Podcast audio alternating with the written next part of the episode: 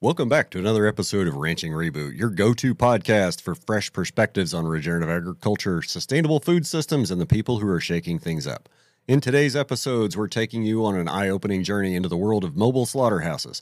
Our special guest, Tiffany Baxter, has turned the meat processing industry on its head with her innovative custom built mobile slaughter trailer. Discover the ins and outs of Tiffany's operations as we delve into the various aging methods for beef, the challenges of processing deer, and the importance of supporting local butchers.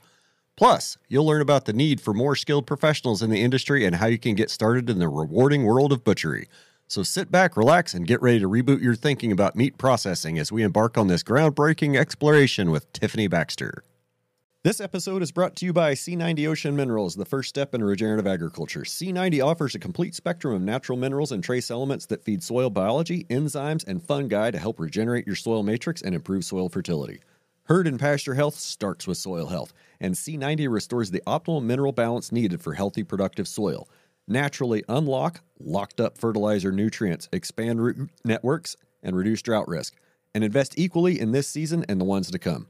Give us a call today, and our experts will help develop a complimentary custom program that fits your operation. Call 717 580 1458 or visit www.sea 90.com. Available nationwide and around the world. Yo, what's good, my homies? It's your boy Red Hills, and I'm here to tell you about these Bobolink beef snacks. Let me tell you, they straight fire, you dig? I'm talking about real high quality beef, seasoned to perfection and slow cooked to give you that melt in your mouth taste. And let's not forget about the packaging. It's tight, it's fresh, and it's perfect for on the go snacking. Now, I know what y'all might be thinking. Red, ain't no beef snack gonna be good enough for me, but trust me, these Bobolink beef snacks are straight up game changers. I'm talking about that real beef flavor, packed with protein and made with all natural ingredients. So if you want to elevate your snack game, snack like a boss, then you got to try these Bobolink beef snacks. I'm telling you, they're the real deal. And don't take my word for it. Try them out yourself, and you'll see why I'm hooked. Trust me, you won't be disappointed. Peace out and stay snacking, my homies. My name's Red Hills Rancher, and I'm the steward of the Red Hills. And if you didn't know, you do now. Bow wow. Hey, Ranching Reboot fans, are you passionate about regenerative agriculture and want to support our podcast? Join our Patreon community today and get exclusive access to bonus content, merch rewards, and more. Your support will help us continue to bring you fresh stories from new faces in agriculture, as well as the tales of industry veterans who are fighting against what's wrong with our food system. Plus, you'll be joining a community of like minded fans who love ranching, farming, and regenerative agriculture just as much as you do. Also, be sure to join our Discord server where you can connect with other fans, discuss current events, and past podcast episodes. Our Discord community is the perfect place to share your thoughts and ideas, get feedback on your ranching projects, and learn from other experts in the field. Don't miss out on this amazing opportunity to connect with fellow ranchers and support our podcast at the same time. Join our Patreon community and Discord server today, and let's reboot your thinking about farming, ranching, food systems, and the people that operate them. Hear that? Believe it or not, summer is just around the corner. Luckily, Armor All, America's most trusted auto appearance brand, has what your car needs to get that perfect summer shine. Plus, now through May 31st, we'll give you $5 for every 20 you spend on Armor All products. That means car wash pods, protectant, tire shine, you name it. Find out how to get your $5 rebate at armorall.com. Armor All, less work, more clean. Terms apply.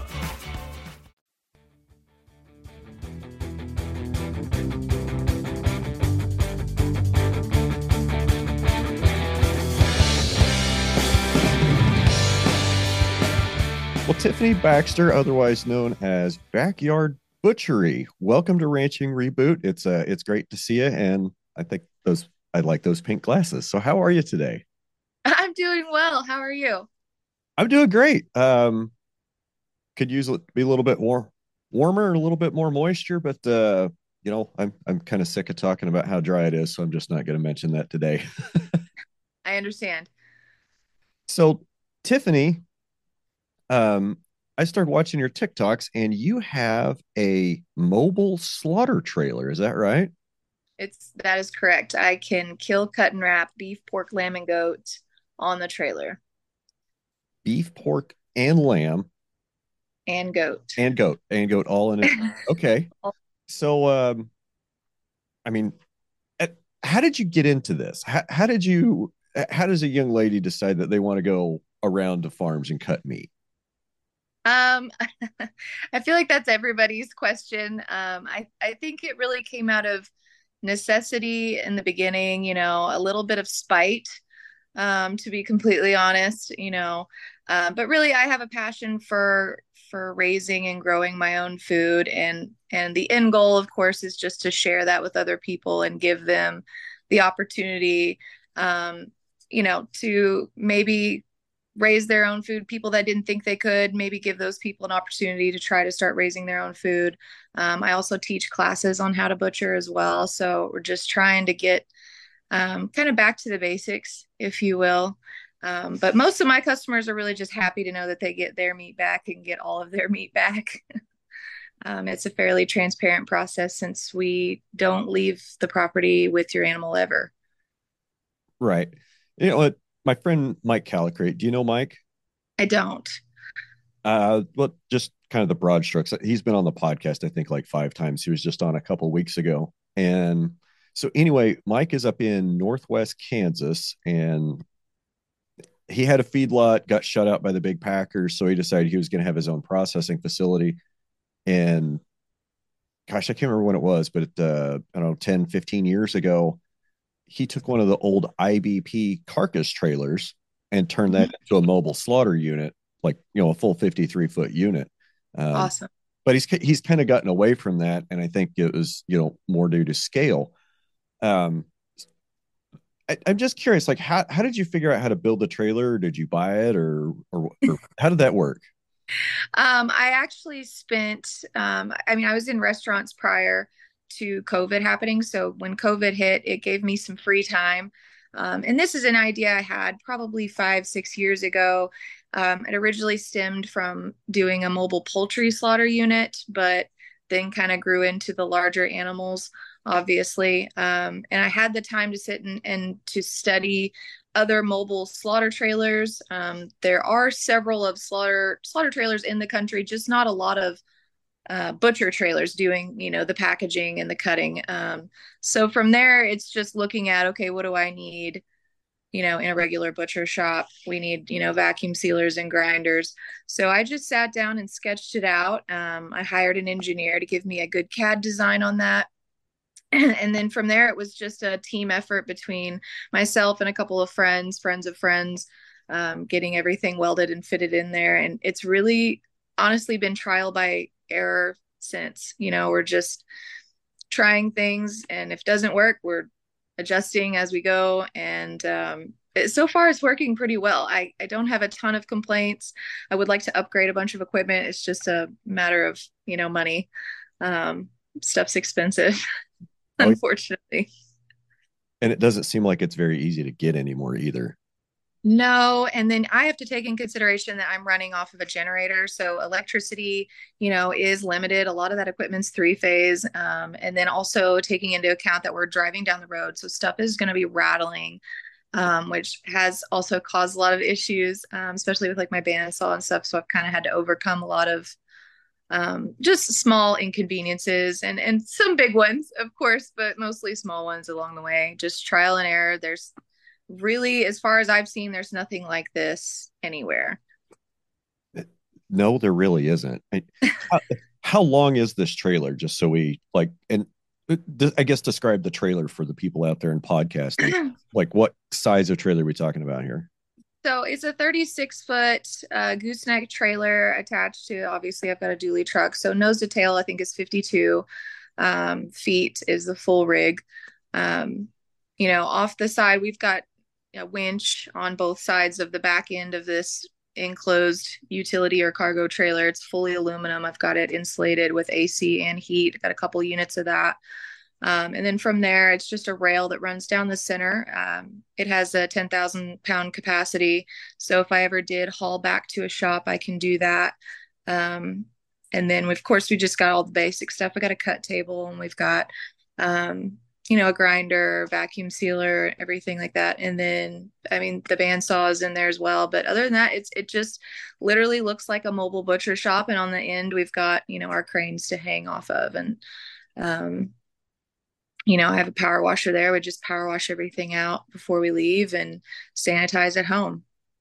Pretty, pretty wild process.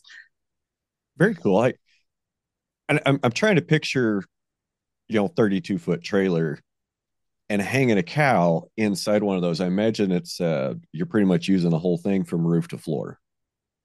Um so the the the height of the trailer is only seven foot and then it drops obviously for the rail. So i have to quarter it to get it into the trailer. We can't uh i wouldn't be able to hang halves. I have to hang quarters. Okay so like you pull up and you set up like some panels around the back is it then then you bring no. it um, I have one single piece that slides into that rail and it sticks out the back. And then I quarter from the, I have two different winches. Uh, there's actually a really cool picture of me doing it, but I basically transfer using the second winch and pull that up onto the, the piece that extends out. It slides down the rail and then I go for the second piece. Um, so I quarter off those rib sections first and then bring the leg, the back section in last on a cow. I guess what I'm asking is what is it what does your setup look like when you pull into somebody's farmer ranch to to oh, it, it all tucks in. It all tucks in. It just looks like a truck and trailer. You would not know otherwise until i open it up. It all tucks in like little transformer trailer.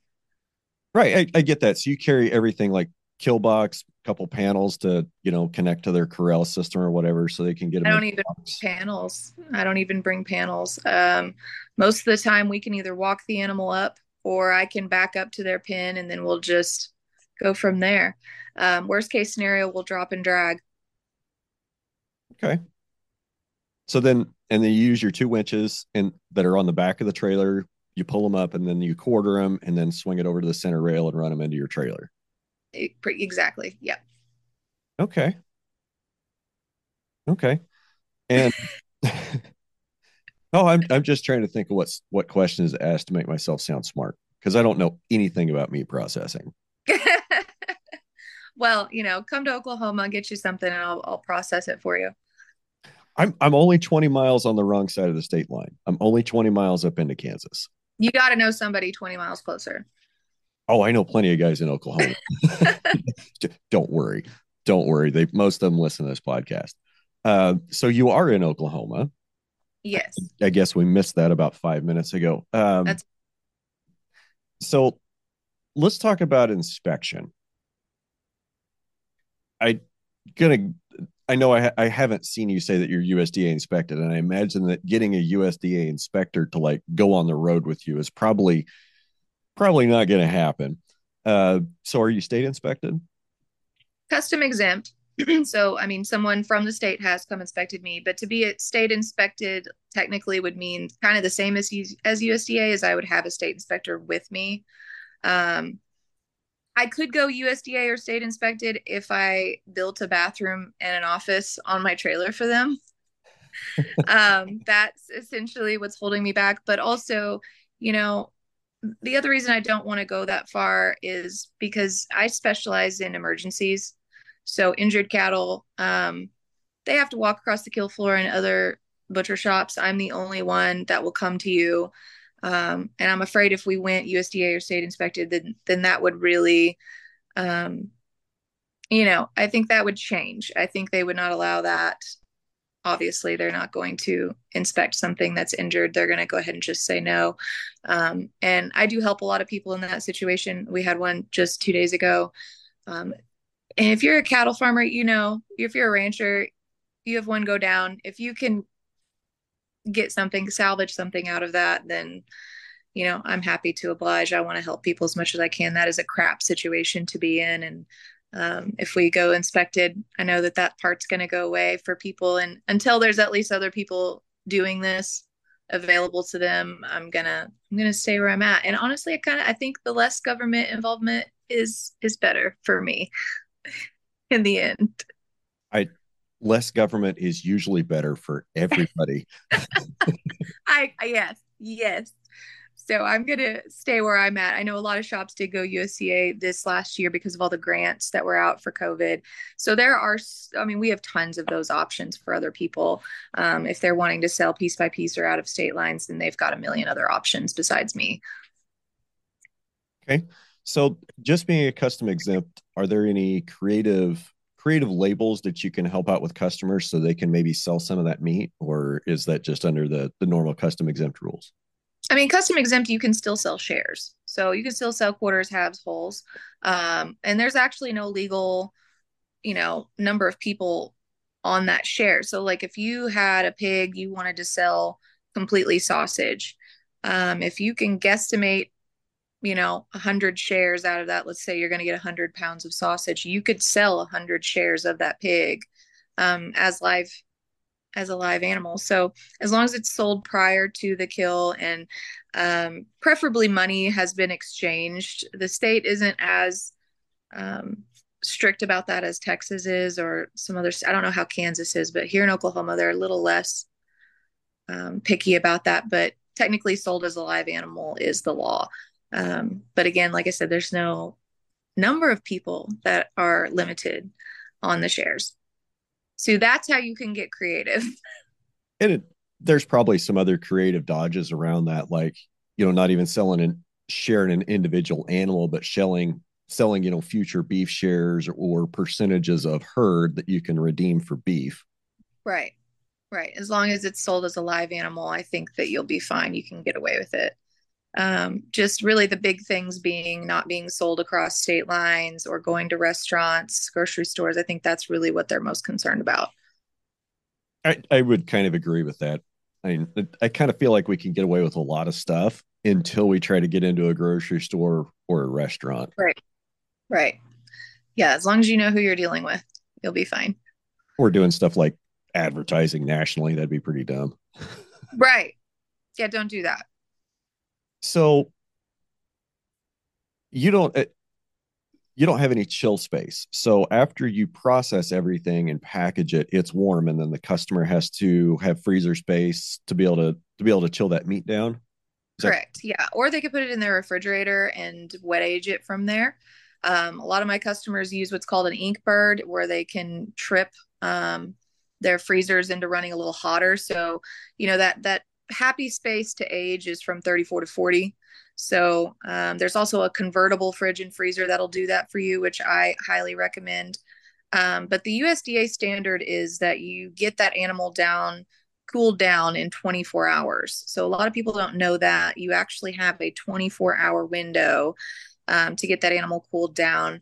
But I mean, I'm usually out of there in a pretty quick amount of time. You know, I think the other day on we did I did one and it was by myself. I got there about 10. I was out of there by 4. So, you know, it's it's going in their fridges a lot quicker than you think and I, I don't think I've ever there's there's never going to be a day that I I miss that 24 hour mark. I mean, one way or another we're going to get it in there. Can you talk a little bit about aging and and and maybe give us some education about the different kinds of aging, wet aging, dry aging, and what the difference is, and and what that does for the meat? Yeah, so there's um, kind of three categories because here in Oklahoma, nobody actually dry ages beef. I think there's a big miscommunication. Uh, I think a lot of people think that what they're getting from their local butcher shop here, and like again, I all I can speak for is Oklahoma. I don't know how it is there in Kansas, but um, I think a lot of people think that they're getting their age their aged beef as dry aged beef. In fact, most shops here it's just a walk-in cooler. So I always reference that as hung beef. It's just being hung um, in regular refrigeration. Um, technically, dry aged beef is kind of like making cheese or making like a mold. You're you're really manipulating your um, humidity and your your airflow and things like that. And what it's doing is it's it's essentially it's just drying up your beef. It's exactly what it sounds like. It gives you a more concentrated kind of beefy flavor. Um, hung beef is really just allowing that meat to age properly. So uh, but it's not adding anything anything to the flavor. It's just allowing those enzymes to break down and tenderize the meat. And that's going to happen in every one of these options because the word aging is really just a nice way of saying rotting. Um, we we put it in such uh, you know just like anything in this industry we want to make it sound pretty even though that's really what's happening. You know when an animal dies it goes stiff and you don't want to put a stiff animal in your freezer. That's the most basic way for me to explain it. You want to go ahead and let those those muscles relax back down so that you're not eating a tough animal. Now that Um, the third option is wet aging, and that's what I do most or most of my customers will do because they get their animal back in vacuum sealed packages. Um, wet aging does add a, bit to the flavor. You don't lose the weight like you would in dry aging. Um, so you retain some more of your weight, which is more important if you're selling your meat by the pound. Um, of course, you'd need to adjust that for dry aging, but then the wet aging it goes a little faster because it's already broken down into cuts as well. So I feel like um, you can get a lot further with wet aging. Um, I personally like like all three options you know i can't say i like dry aged beef in certain cases i like wet aged beef more in other cases um, you know, originally when I built my trailer, I thought that I was going to build a dry age facility because nobody else has one. And I thought, well, how cool would that be? Um, but over the last, I mean, I guess it's been almost a year since I've been open. Over the last almost a year, I'm noticing most people really don't have the fat coverage. Um, you know, especially with grass fed beef, we know you're not going to have the coverage that you're going to need um, to keep that beef, you know, moist during that process, you're just going to end up with really crappy beef jerky. Um, so I don't think that dry aging is really the best um, for everyone. Everyone wants dry aged beef, but not everyone's beef would work well in dry aged um, facilities. So you know, like I said, there's a couple ways to accomplish it. People are really loving um, those convertible fridges and freezers freezers because you're able to put it in there for 34 to 40 degrees for about two weeks, and then just crank it into a crank it down into the freeze mode, and and you're done. Um, you know, of course, aging is just like any other animal. Um, the younger animals are more tender. Of course, your your steers are going to be more tender, um, are going to require less aging. But then when you get into like your old bulls, any bull really, which again, they're going to be super lean as well. So you're not looking, can't look forward to a lot of fat on them either. Um, but really, your older animals and your bulls are going to be um, the ones that need more of that aging than than your younger animals and your females. And those would work better on a wet age process. I wouldn't say they work better, but they definitely it works well. It works really well. Yeah because you know that that's kind of what I have. You know, all, all grass fed, quote pasture finished. Um, right. So, tell me some more about. Uh, so we're doing small ruminants, pigs, and cows. Tell me about like some of the services you offer in your trailer. Oh, like, like what exactly? Um, give me a an idea what you mean by that. well, I guess you could you know you can break down a cow into pretty much any retail cut. Right. Not not just subprimals. You can do grind. Are, are you doing sausage and cutting bacon? Sausage yes. So the one thing well really two things i guess. Um, curing is the thing that i'm working on right now. We obviously since i'm in and out in the same day curing bacon and hams is the one thing i'm really not able to do. Um, so I'm actually working with a butcher in Texas who is making his own line of sausages, and he um, is working on some what we're going to call like a ready cure.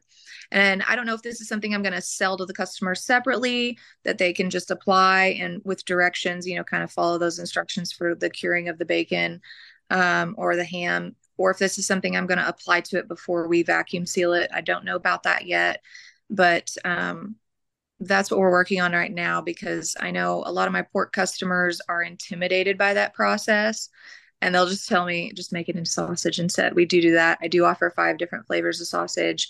Um, I do tenderize stuff. I mean, there's just as far as beef goes, there's really nothing I can't offer. Um, lamb and goat, same. It's just really on the pork, on that curing of bacons and hams that I'm not able um, to do a lot. And obviously, I don't do you know sausage links or anything like that either. A lot of the added value products are what we're losing by being mobile same day.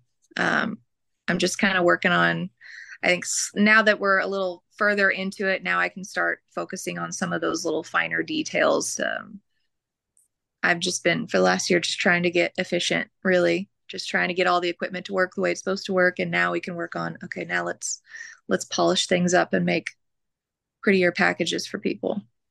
I imagine you almost need another 20 or 30 foot trailer for all the value add stuff. You know, almost. I think if I ever did like deer, that that's essentially what that would be um, for making jerky and making sausages. Um, that might be my next step. We'll see. I'll let you know. If you do sheep and goats, how come you don't do deer? Is just seasonality and not interested in it? Um, so I wouldn't go mobile for deer. Um, I would probably there's no legal in like no there's zero legal oversight on wild game. So you can literally do whatever you want. Um, that's the freedom with wild game. My issue with wild game, if I'm gonna be really, if we're gonna get into it, it's it's deer hunters.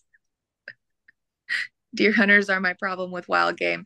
Um, you know I, they, they they don't like venison but then they use way too big of a caliber and they blow out the entire shoulder and then they're upset they don't get their meat back. But they don't really like venison because it ran 100 yards all stressed out from a lung shot you know and then it never got bled or or gutted right away. It got thrown in the back of a pickup for 30 miles 40 miles before then they maybe gutted it properly probably didn't bleed it at that point. Um, now you've got clogged up blood vessels all throughout the meat. And sounds and like yeah.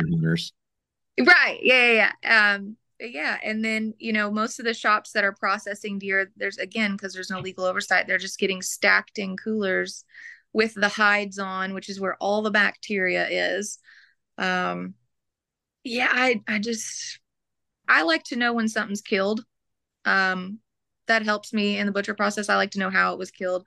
So if I get into deer processing, it's it's going to be a mental thing for me. I'm gonna have to get over all the BS. But um, if I did, I would just be stationary, just because of all those added value products. They're going to take more than a day for one. For one, it's going to take more than a day, but also um, I would it would be a quantity game. At that point, we would need to bring in a ton of deer, which really isn't an issue in Oklahoma. We have, I mean, the few deer places that are available here are stacked through the entire season and they just run nonstop. And I already do that. So I don't need to bring in more work for myself. Um, but whenever I, I get bored with what I'm doing, I probably will, I'll be honest. How much trouble did you have getting busy in the first six months? Uh, no problem. Really? Not an issue. No. Um, I actually had a waiting list for almost a year before I got open. Oh, wow. Yeah. COVID kind of changed the processing game a bit. I know the local shops here at one point were all booked like two years in advance. And then there was um, one of our shops got bought out by a single rancher in Texas just because he needed somewhere to take all his cattle. Um, you know, and then you saw the grants get get t- taken out, and a lot of new shops opened up, a lot of old shops shut down. It's been really interesting to watch. Um, but especially in like the hog game, there's not a lot of hog butchers out here. There's not a lot of people processing those anymore. And uh, longhorns, a lot of our local local processors quit quit doing longhorns just because of the trouble they make in the pins prior. But um, yeah, my processor said uh, said don't bring us the big bighorn ones because we're going to charge you a bunch extra. As if they right. don't go much past the ears, we're okay. Right yeah, they're not going to fit into a squeeze chute that great. I've I've got a few that I don't even send down the alley to even look at a chute because my alley's too narrow and it's too tall. And you know I, you can't send a cow with six foot wide horns down a three foot alley. Like she's no. gonna beat him and bang him the whole way down. She's gonna get stressed get mad and hurt herself. And there's just no point in that no i agree i agree completely um, but being mobile, I'm able to cover the whole state as well. So there's certain parts of the state where there's really nobody close by. Um, you know, and those people they they love it when I show up. They'll book a whole week of appointments and um, I'll just drop the trailer and come back the next day and we'll we'll do all set, you know, we'll do a whole week of workout in Comanche, Oklahoma or um, I've been I've been a mile from the Texas border actually Oklahoma. I, I need to do a map and just pin all the places I've been because I think I've everywhere but really the panhandle I've I've I've been butchering. I, I was to kind of ask, do you actually get out all the way in the panhandle? I mean, I, I'm not from Oklahoma, but it seems like the panhandle, the rest of Oklahoma doesn't necessarily consider the panhandle part of the state. It's like the armpit of Oklahoma. Yeah. yeah, it should have been Texas, but it wasn't. You know, there was there's some slave history there.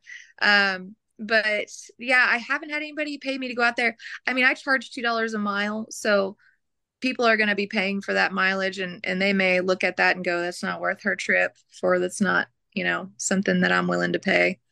And two dollars a mile is actually pretty cheap, to be honest.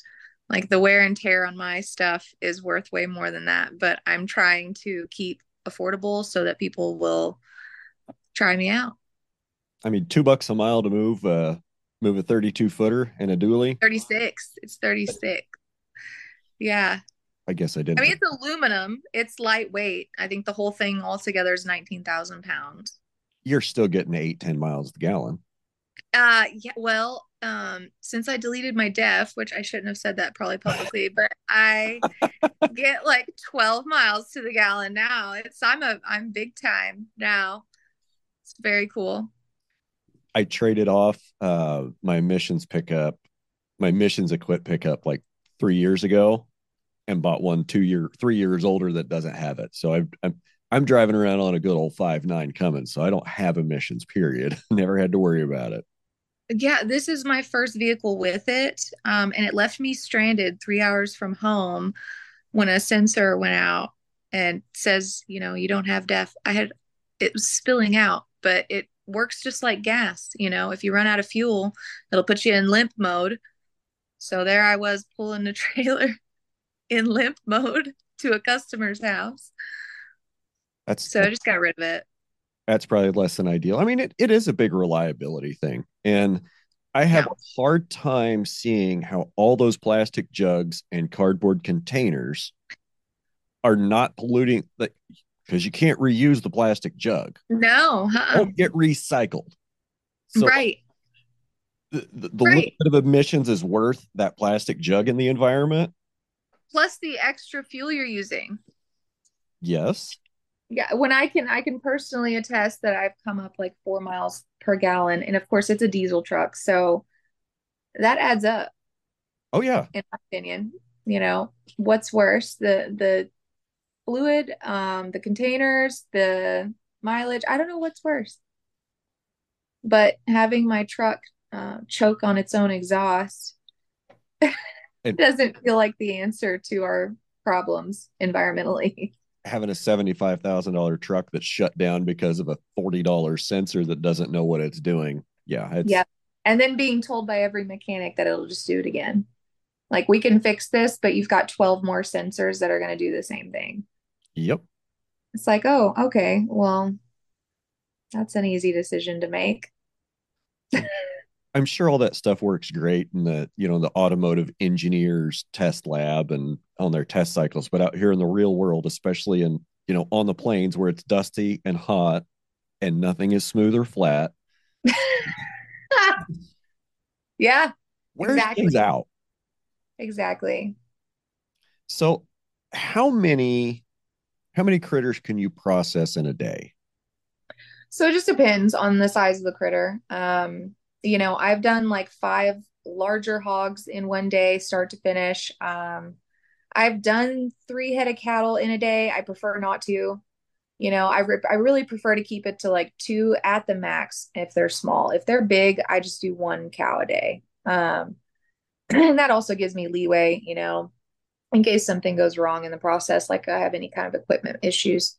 Um, but you know, I have a lot of customers that have a variety of animals. I've shown up and done a cow, two pigs, and a goat in one day, and you know, we filled their freezer with multi-species animals. Now, you know, in between there, um, I, I really just want to stick to one farm per day, though. That's really the main thing. I don't want to be going from uh, one farm spraying out all the way and then going back to you know going somewhere else and then doing it again so i keep it to one farm per day even if it's like one lamb which is very rare anyway um, but if I keep to one farm per day, that that's my main thing. And we just go from, you know, go by weights from there. Is that mostly I, like a contamination thing? Yeah, I want biosecurity really. Um, and, and really just, it's a pain in the ass, you know, well, after I spend an hour, sometimes longer cleaning the trailer, I'm ready to go home now. So that's what I'm going to do. And we're just going to go to the next place. And the idea of doing two farms per day sucks because if I, you know, someone thinks that their animal might weigh 400 pounds and then I get there and it's 800, that happens a lot. So uh, scheduling, I can't really base it on what people think their animal weighs because they're very regularly wrong unfortunately. their stuff weighs. I've seen a lot of guys say, "Oh, my cows are twelve hundred pounds." Yeah, they might have been twelve hundred pounds when they were three years old, but they haven't right. been scale in five years. I bet she weighs a lot closer to eighteen hundred. Yeah. So I always feel bad. Like if I go to, I because I did this in the beginning. If I go to one farm in the morning, and then I get there and it's unexpectedly larger and taking me longer, um, then I'm just consistently, you know, texting or calling my next appointment saying, I'm sorry, we're running late. You know, I don't have a time frame for those people. And that I don't want to be that person in business. Um, like I said, I have almost 16 years in restaurants, 12 years in bartending. Customer service is pretty, pretty important to me. I don't like when people tell me, you know, we don't know when we'll be by uh, that would irritate me, especially when I've got to prepare a live animal for you and have things ready. So if I keep it to one farm per day, I've only got one person to get to. And once I get there, if it takes longer, it takes longer. That's fine. But at least it's not holding up my next appointment. I would just look at it like I'm trying to manage the disappointment disappointment that I'm going to create by only letting one person by only putting one person on schedule. Right. Yeah and that's where it sucks for me being you know when i get cancellations because then i'm like that was a whole day you know i lose a whole day so i will say cancellations hurt me a lot more than probably other shops get hurt with it yeah i, I could definitely see that and you know it it's kind of a common theme especially with you know smaller operations that are or or startups that mm-hmm. you know if you get a string of cancellations i mean that could really that could really be painful in the first couple of months if especially yeah. if come at once um and you know from the sitting on the producer side you know we make that commitment to get the animal to the processor or to book services like yours at least a couple months ahead of time you know okay if it's emergencies or another thing but you know, if I've got to bring in 50 out of the pasture to cut five out to take to the processor, I'm going to do that two days before. Right. And then the day before, I'm going to make sure I've got them sorted, make sure they're calm, make sure they're captured, make sure they've got feed and water, and they're settled in where I'm going to be loading them from. Just so it's just that much, just take the days to work them closer and closer and closer to reduce by probability of screw ups because I understand like you know, if you're only going to do two cows in a day and I call you and I cancel because I didn't have my crap together, well, the next time I call you, are you going to be willing to answer the phone?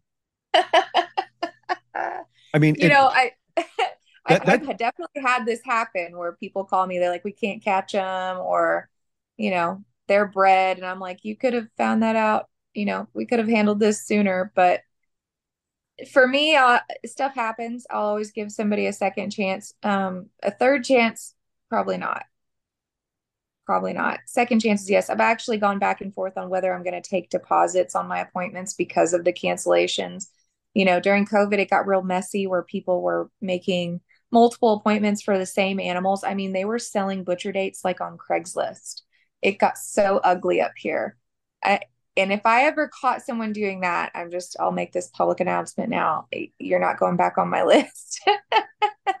but for the most part, I'll, I understand crap happens. Like I said, you know, I just had goats born this week that weren't supposed to be produced ever. And um, I understand stuff happens. So always give people a second chance, maybe not always a third chance, but um, most of my customers are good. The cancellations tend to be lately that they just can't afford to feed them.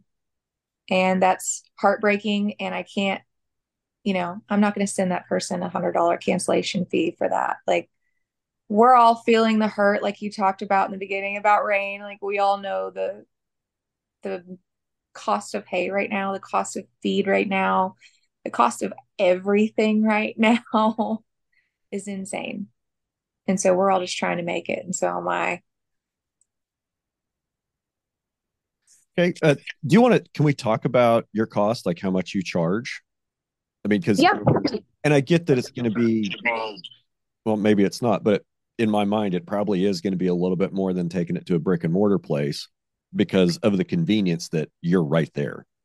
Gosh, I wish I could get my prices up like that. No, I'm actually pretty average. Um, unless you have like a full grind, I do charge an extra charge on grind. So where I'm at right now for 23 is um, 85 cents a pound hanging weight. So for the people listening, hang weight is not the same as live weight. Um, just to clarify for pigs that's about a 30% difference. For your cattle 50% is a good guesstimate.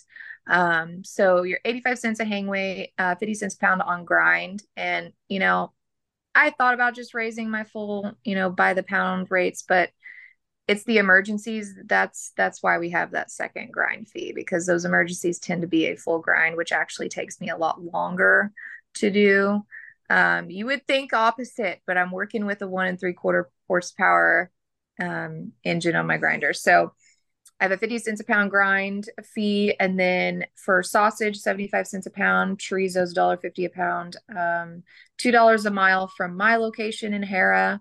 And then, and I'm happy to give people quotes on that um, when they call. And then, of course, for disposal, if I dispose of it, I'm going to charge you 100 bucks for cattle 60 bucks for smaller ruminants, $100 kill on cattle, $50 kill on small ruminants. So, so it's pretty, it's actually pretty fair. My pork game is is really cheap in comparison to everybody else, and I don't charge minimums. So for the smaller um, smaller breed communities, the Dexters, the Highlands, um, mini Herefords, Cooney pigs, IPP pigs, all that stuff, I don't charge minimums. Um, they're saving a lot of money already just by having me butcher. Sound like it. Yeah, it definitely the, sounds like it. the pork side, people are always really happy with the the prices on pork, but um, I'm also like again, like we talked about before, I'm not doing all those added value products. So a lot of your money at a butcher shop when you butcher a pig comes into that added value products. Right. They're not making a whole lot selling you, giving you back your pork chops. They're making their money giving you the sausage and giving you the bacon that everybody right. likes. Yes, exactly. So, all right, uh, just uh just a couple more questions here. So, if you were going to build another one, how much oh, how much would you change? Um, oh man. Or, or Not- I guess you can also approach it this way. If somebody walked into your driveway right now with a checkbook and said, "I want to buy that," you can go build another one, but I want to buy that one today. What would what would that look like? What would I sell it for? Yeah. Oh, I don't know. I wouldn't let anybody have it for less than 350,000 probably at this point. Okay. and that's a big number. That's overshooting it because it took me a year and seven months to build. I mean, well, um, and that's fair. I mean, it's it's yeah way more than just the value of the trailer and the machinery that, that's in it. Yeah, the if I were to build another one, there's not a lot I would change. You know, there would be some things I would probably ask for differently from the trailer company. Like the the floors are ribbed. You know, they got the aluminum ribs. I hate that. It's a pain in the butt for cleaning purposes. But it also you know, and I'd rather put mats down or something like that. I would probably ask for um, some better, just some better quality caulking around the whole, you know, the whole trailer. I got the trailer from Sundowner. I probably wouldn't buy from them again. Um, I just said that publicly. So Sundowner, sorry, uh, you've you've screwed, you've kind of screwed up on this. But was it an um, off-the-shelf trailer or was it a custom build? So during COVID, if you remember, there was a truck shortage and a trailer shortage. So I was just lucky to get a trailer. The fact, you know, I wanted aluminum, I wanted a gooseneck, and I wanted it enclosed, and I got those three things. Um, I wanted a spot to put the generator Um, and I wanted more like electrical outlets in it, things like that. Just little nitpicky things that I didn't get um, because of the situation. You know, I was forced to get one that was already in production, um, and most of those options were out at that point. But I would probably go. What I really like to change is the truck, get a shorter truck. But I also have a bee business, and so I need a long bed for tra- for multiple purposes, but mainly for ladders and for my bee stuff. Um, so a shorter truck to shorten it up about four foot would be nice for getting in and out of places, just because turning radius sucks. Um, but um, mega cab. I, mm-hmm. I it's huge. That. Yeah, like I said, it's 52 foot. So um, it, it, sucks sometimes. It really does. But for the most part, I've, I, I mean, I've never had a job that I've driven up to and been like, we can't make this work. It's always been, we'll make this work one way or another. Um, there's, but like I said, there's not a ton I would like to change besides having about six figures more to put into um, generators, vacuum sealers, um, grinders, um, and a bandsaw. Like those four items, if I were to upgrade them, would be almost six figures. So I, would love that. That's still hopefully going to happen in the future. Um, and I kind of built it with that in mind. I was like, you know, if I can just put all my money in the bones of it and then worry about some of these little smaller details later. And that's what I did. Um, but yeah, that's there's not a lot other than that that I would change. I love the crane system. I'd like it to be more automatic. I would probably just make everything electric and automatic. but I didn't because I assume that, you know, more stuff that can break essentially. Right. You wouldn't want to you you wouldn't want it like taller, would you? Or do you think seven feet's enough? What I have works really, really well. Um, having it taller, like if we were to use like a box truck, you know, something like that, you could actually hang halves in. Um, that would be cool. But I'm gonna break it down into quarters anyway you know, since I'm cutting it right there, I, and I think um, hanging quarters is just as good as hanging halves if you were to still take it somewhere and age it. So I'm fine with the height. I mean, I'm not that tall, so it actually works well for me because I'm only five six or so. So if, much taller. I do carry a ladder with me though. Occasionally, occasionally I have to climb up there, but um, if it were taller, I think it would be hard for me to manage by myself at least. Okay, that and and that's fair. From talking to Mike, I think that was one of the problems that uh, that he was having, or one of the issues he was having was space under the rail because right. they, want, they were wanting to walk a live animal right up, and then I think knock it right there next to the trailer, and then pull it pull it in and do everything inside. Right. That's essentially what I do. Um, but I just, you know, I skin and gut outside of the trailer. I like to keep the majority of the bacteria outside. In Texas, you have to skin and gut inside. I actually know someone that has a trailer like mine and they have to do it that way. They had to build a partition. Um, and I'm glad that our laws are different here in Oklahoma where I'm able to skin and gut outside and then I just quarter it off that back rail, you know, slide it on down into quarters and then I can pull quarters onto the table as I go. Um, and that works really well for me. And if I were to, even if I were to take it somewhere and age it as quarters, is not a big deal. Perfect. No deal. So since we're talking about doing it again and building another trailer, I, I know there's got to be somebody out there that's listening to this and they're like, and they're already sketching out their own design, right? So, uh-huh. yeah. What what advice would you have for somebody that's that's wanting to do this, that's wanting to do what you're doing? Well, I, you know, I actually just started getting a little following on TikTok, and this is the biggest question. Everybody is asking me, like, we want to do this. How do we do this? And and I hesitate to answer sometimes because most of these people have never butchered an animal. So my first piece of advice is to go butcher an animal because if you've never done it, it's going to be shocking for you. Um, you're probably you first of all you just need to see if you can hack it. Like i the number of deer hunters that i've hired that haven't made it you know well i know how to butcher a deer. I'm sure it's the same as a cow. It's not. Uh so first of all learn to butcher. I would recommend highly recommend spending at least a year shadowing another butcher at a shop. Um see how it's done that way. If you've got a mobile person nearby that you can work with you know go shadow under them of course but um, it's unlikely you'll find one. There's so few of us that are doing the full process on site. I've only found two or three, honestly. I've only seen two rigs, and I know of a couple people that just kind of show up with their knives, you know, and work as labor, um, just hired ha- hired hand at that point. But I would say go work with a butcher for a while. Um, see if your body can handle it, because that's the other thing. Tendonitis is huge.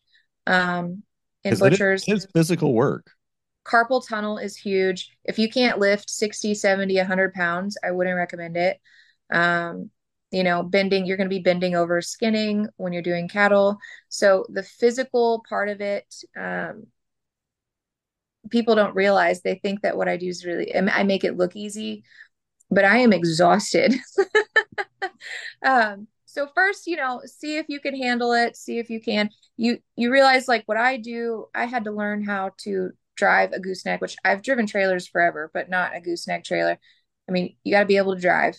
You got to be able to park a trailer back a trailer. You're going to get into some really squirrely situations. I mean i'm i'm clearing some gates by this much and it sucks but um you, you know, it's just part of it. You got to be able to shoot a gun. I had one the other day. I actually posted on Facebook. I definitely don't think I'd get away with it on TikTok, um, where this bull had actually broken someone's bone in their back. Super aggressive bull. And I immediately was like, why didn't you just shoot it right then? I can't believe you waited for me to come. Um, but they did. And I had to shoot it from the street. So we're talking 100 yards easily, if not further. So if you can't shoot a gun, that's your next issue. It's not the same as as shooting animals at a shop where they're being pushed through a squeeze chute. Their head is right there. It's very simple. Um, oftentimes I'm in the middle of a pasture. I get all the animals that are untrailerable, injured.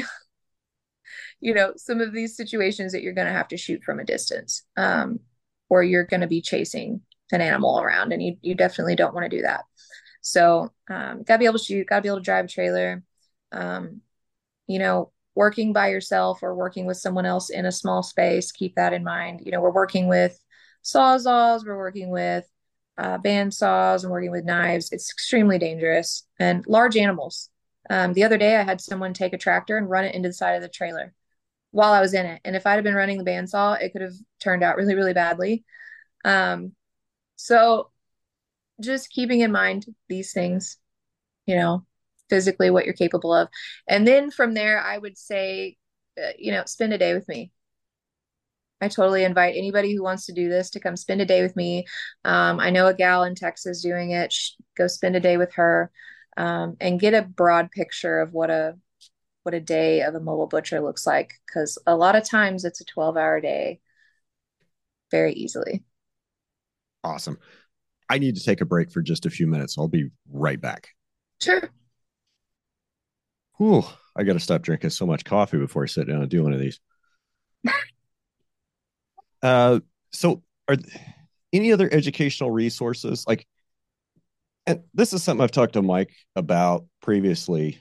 Um, so it seems like you know when when we had the round of all the you know, the small meat plants started to fall out of favor in the 80s in the aftermath of the checkoff and in the aftermath, you know, all the big corporate consolidation going on that happened that was happening in late 70s, early 80s.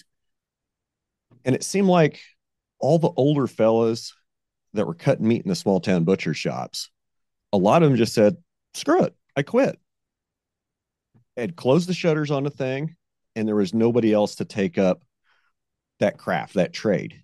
And for the last, you know, 20, 30, 40 odd years, that there just hasn't been any craft. The, the craft of butchery is just not practiced. Like, no. yeah, it's still alive in in some of the small packing plants, you know, the you know, the 20, the 40 head head a day plants. It's still there, but what I'm saying is we de-skilled the meat industry massively you know, we took it, we took the butchers out of the grocery store that knew how to break down, you know, those halves and quarters. We took those out of the out of the out of the grocery store, out from behind the meat case, and we sent all those jobs to the packing plant. And it's not a it's not necessarily skilled labor at a packing plant. Yeah, they got to know how to handle a knife, but they're only having to know how to make, you know, just a couple of cuts. You've got to know everything from soup to nuts on four or five different kinds of animals and how to break it down and how to and how to maximize that. So, you know, it, you, you brought up some great points, like you know, follow another butcher around, and and then you said, but there's only like three of me, and yeah, you know, I I have heard of another one out in Colorado that's doing something very very similar to what you're doing. I haven't been able to make contact with him yet. I don't think there's anybody in Kansas doing what you're doing. So other than I mean, I guess really the only way to really way to learn how to cut meat is to go watch somebody do it and have them tell you how they're doing it. But the, I think maybe there's a problem that those folks just aren't available, and yep. and I think it's definitely a need, um, a need in the industry to have more butchers being trained. Agree. yeah, I I talk about this a lot actually because there's some gatekeeping in the industry a little bit. When I first wanted to learn how to do beef, because um, you know I'd been doing my own pigs, which really was a result of being disappointed with my local processor when I sent some pigs up. And I said, you know, there's no way I couldn't do better than that. So I just started doing my own pigs. But I hadn't really had a lot of beef experience. I actually had contacted every butcher shop within like a 60 mile radius of me and offered to work for free to learn how to cut beef.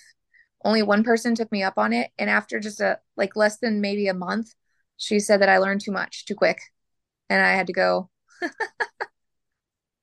So you know you've got a couple of things going on. Um, there's not a lot of butchers that are surviving honestly. It's just really hard work and then they don't have anybody that they can give it to you know the kids aren't their children aren't wanting to pick up the trade and i think this is a problem in just farming in general and ranching in general you know and I've spent some time in commercial beekeeping. So the average farmer being 60, you know, and how many of those farmers have someone that's going to take their place? It, and not very many because you know especially my generation was taught to go to college and to get a job and and farming and ranching was not part of that. Um so what you're seeing is just a lack of a next generation. Um, and and then also like you said about craft butchery even our local butcher shops you know they're not selling a lot of those you know what i consider craft cuts. Um, what i've done is just learn from as many people as possible. Sorry i'm losing my voice. Either you know pick up books pick up audiobooks pick up podcasts pick up um, following different people on youtube everywhere you can sorry, I am just losing my voice.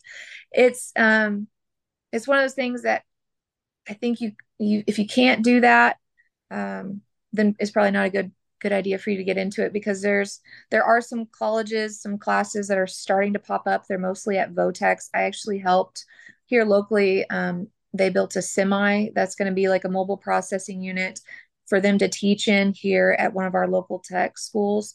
Um, and that's going to be an awesome opportunity. I can't tell you what they're teaching those kids. You know, I can't tell you if they're teaching them box cuts or if they're teaching them craft, the craft side of it.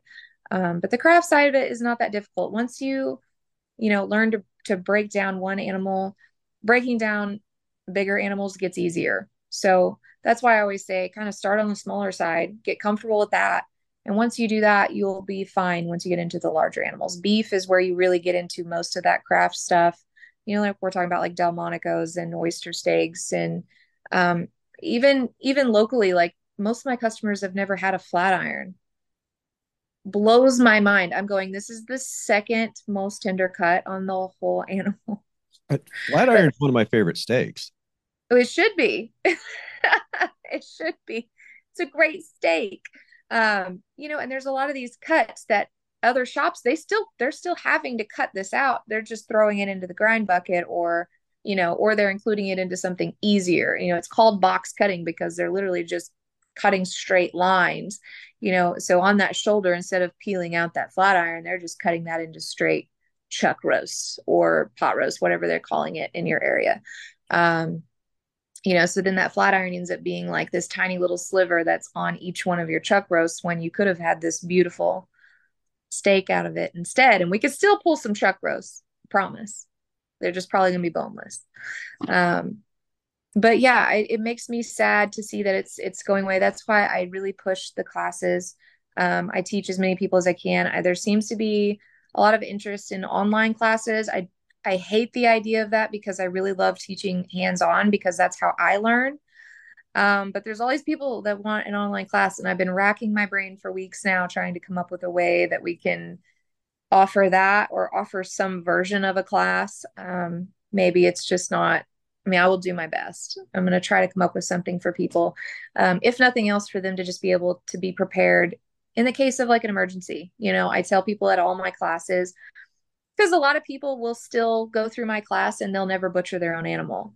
But, you know, I tell people it's not a matter of if you need a butcher, you know, when you have an emergency, it's or it's not a matter of if you're going to have an emergency, but you, you know, just win. If you've got cattle, you're going to have something happen um, at some point. And a lot of my customers I've told, you know, when I can't get to them, I'm like, if you can get it bled and gutted, I can get to you you know, tomorrow, or I can get to you at this point. And so um, I think that's a life skill. I think it's a life skill that should be taught at school, but I digress. Um, since they're not teaching it, I'll teach it. Um, the main, you know, the main important parts are are shooting it properly, getting a good correct shot, bleeding it and gutting it, and after that, you can screw up whatever you want. So, um, you know, if you raise your own animals, that's the best way. Practice on your own if you've got no other resource. Okay. Um so how can people get a hold of you to book your services? So multiple ways. I'm on all the socials, Facebook, Instagram, TikTok, all of those ways. Um, my cell, people text me, call me. If you can't get a hold of me on the phone, just text me. I'm regularly in no cell zones. So 405 887 3066 is my cell. Tiffany at backyardbutchery.com. It's my email. And then backyardbutchery.com is my website. So there's a place to contact me there. All that info is there as well. All that info is on all my social medias. Um, just across the board at Backyard Butchery um, is my company. And my name's Tiffany. So I'm fairly easy to get a hold of. Awesome. I won't put your phone number in the show notes if anybody wants uh, wants it, they're gonna have to go back and rewind it a couple times. But uh, back to me. I'll make sure I have everything else in there. Um, anything I forgot you want to add? I don't think so. Um, I don't think so. All right. Well, it has been an awesome conversation, and I appreciate you taking the time to uh, to visit with me today. And um, for everybody out there in podcast land, I guess we'll see you on the next one. Thanks, Brian. Have a good day.